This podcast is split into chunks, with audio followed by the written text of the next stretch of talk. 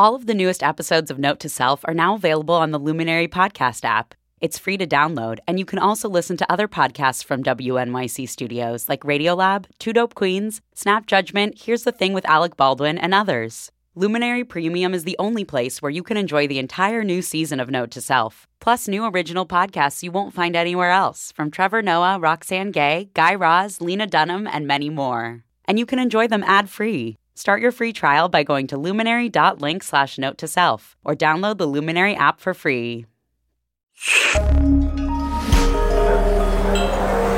Listener supported. WNYC Studios.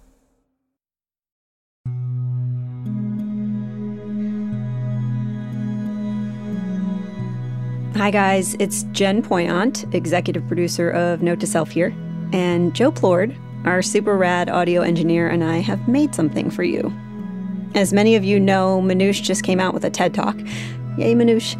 And she also has a book coming out this week, and both are about the relationship between boredom and creativity. The book is called Bored and Brilliant, and it came out of a series of experiments Manoush did with you, dear listeners, a few years back. The big idea was to get you to track your smartphone usage and to maybe open up some time and space for mind wandering as a bit of a reprieve from our constant swiping, posting, and updating. And it worked. So, Manoush and I were chatting the other day about some of the early interviews she did for her research on the book. And there was this one fascinating conversation that she had never had the chance to use on the show. It's a chat about the history of the word boredom with a professor at the University of Calgary, his name is Peter Toohey, and he is lovely. I went back and listened, and it sparked this weird left field idea.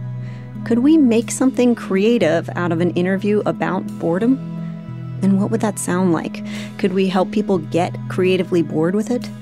So, I have for you our dear friend Peter Toohey describing the boundaries, limits, and history of boredom, scored with music intended to encourage you to let your mind wander a little. So get ready to slow down for a few minutes here with us to enjoy this. Because that's what Manoush and I do here. We're here to help you guys stay focused on what really matters to you in our super fast world, and sometimes that means slowing down. Enjoy.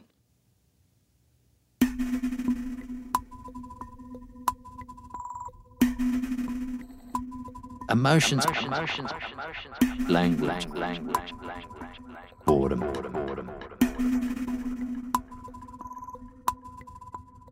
It first appears in the 1850s with Dickens and Bleak House, and the word does, but I think you've got to come back to the simple adage that emotions precede language. And you feel bored before you can say, I'm bored. So you can pinpoint when boredom occurs or when the word occurs, that very word, but there's lots of ways of saying you're bored.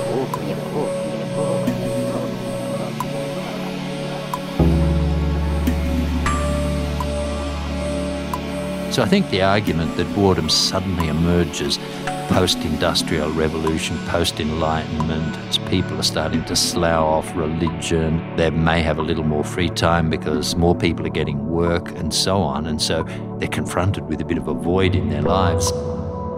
And boredom steps in.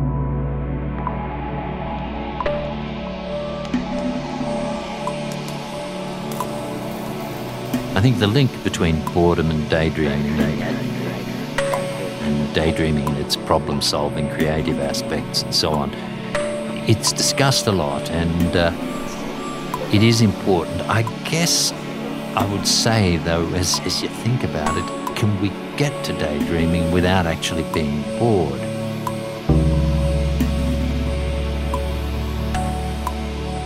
And I would have said, yes, in fact, most humans I don't know, but I think most humans consume a huge amount of their time daydreaming.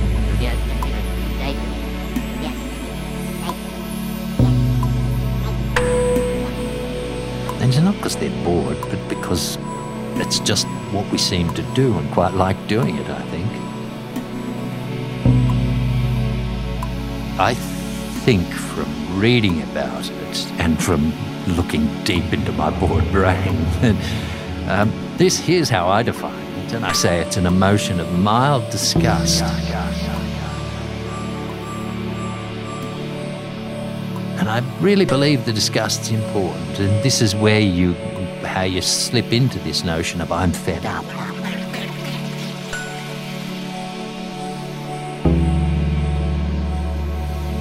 There's a strong link in the way we conceptualize boredom or think about it emotionally between uh, depression and, and boredom. They're not the same by any means, but they flip flop a little bit. Depression, boredom, boredom, depression, depression, boredom, boredom, depression, depression, boredom, depression.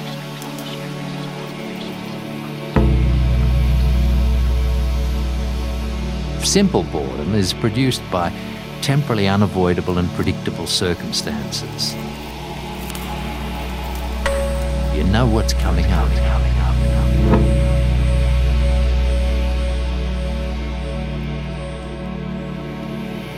So listening to a, a long and dreary speech or being stuck in a car for ages or stuck at a meal with people who are driving you nuts. That's boredom and it's temporary and you'll be able to step away from it. This other sort, this existential or spiritual boredom, it's usually defined as a powerful and unrelieved sense of emptiness, isolation, alienation.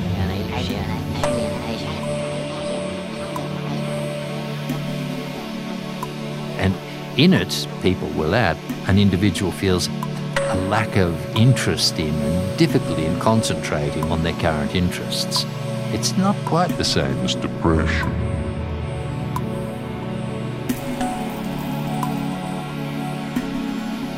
I don't really believe that there is such a thing as existential boredom, or if it is, it probably should be separated from simple boredom really strongly, that they don't bear much relationship to one another. We're cursed in English by having just one word for the two different conditions. Things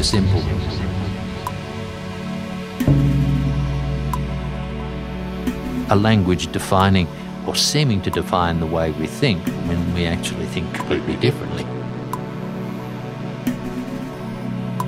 Love's a good example, isn't it? The love you feel for your dog is not what you feel for your partner. Yet we use the same word. It's crazy, isn't it? But emotions precede language. Emotions, emotions, emotions. I think that's the catch call you have to keep going back to and realizing that, you know, you can't let language lead you off course. Which takes us back to the 1850s that we started with. Can you pinpoint when boredom emerges? You can if it's just the word you're concerned with.